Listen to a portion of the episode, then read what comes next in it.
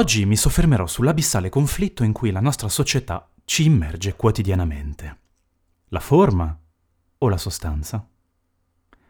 Questa tematica non è confinata alla nostra società, ma sembra essere un leitmotiv che assilla l'artista sin dalla notte dei tempi, come recita l'evocativo cliché.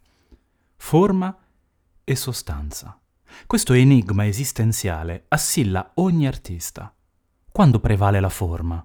E quando la sostanza conta di più la copertina del libro oppure il suo contenuto? Beh, il contenuto, potreste rispondere. Ma se nessuno sfoglia quel libro, quel contenuto è come se non esistesse. Se nessuno compra il libro, l'autore non potrà godere del trionfo della sua arte e neanche riempire la sua tavola di cibo. Questo lo condurrà inevitabilmente a cercare altre praterie in cui essere accolto, come lavorare alle poste come accadde a Herman Melville dopo aver composto Moby Dick.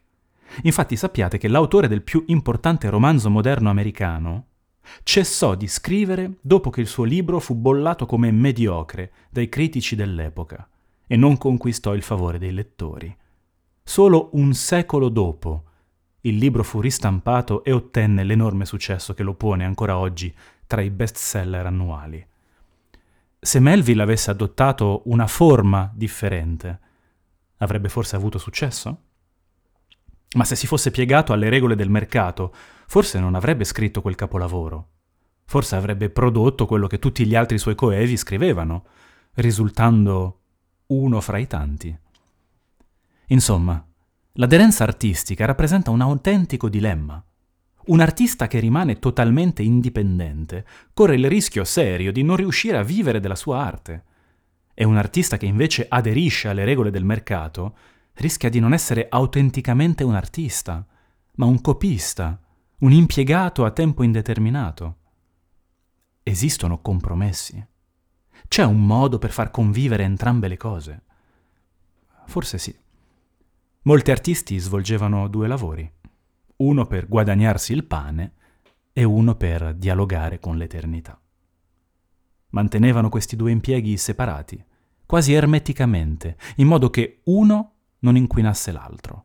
Almeno ci provavano, ma non tutti ci riuscivano.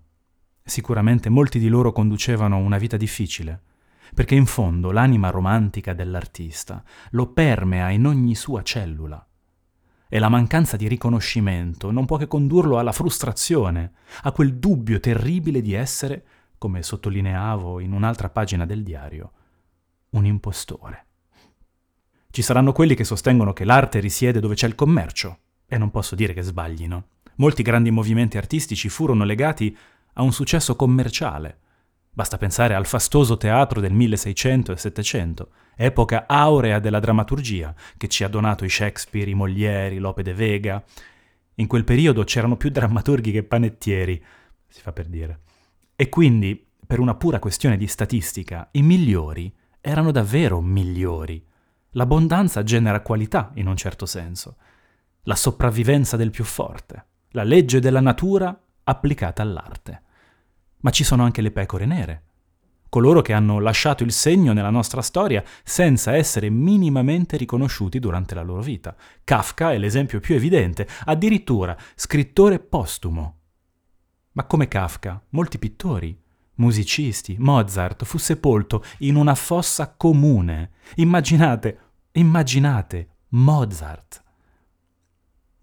Cosa significa tutto ciò? Non lo so. Non ho risposte a questa domanda.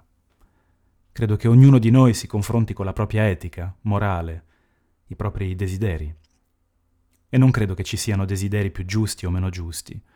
C'è chi aspira al successo, chi invece vuole perseguire la verità a ogni costo, chi è convinto di qualcosa di cui nessun altro è convinto, chi ha ragione e chi ha torto. Concluderò con un altro esempio straordinario.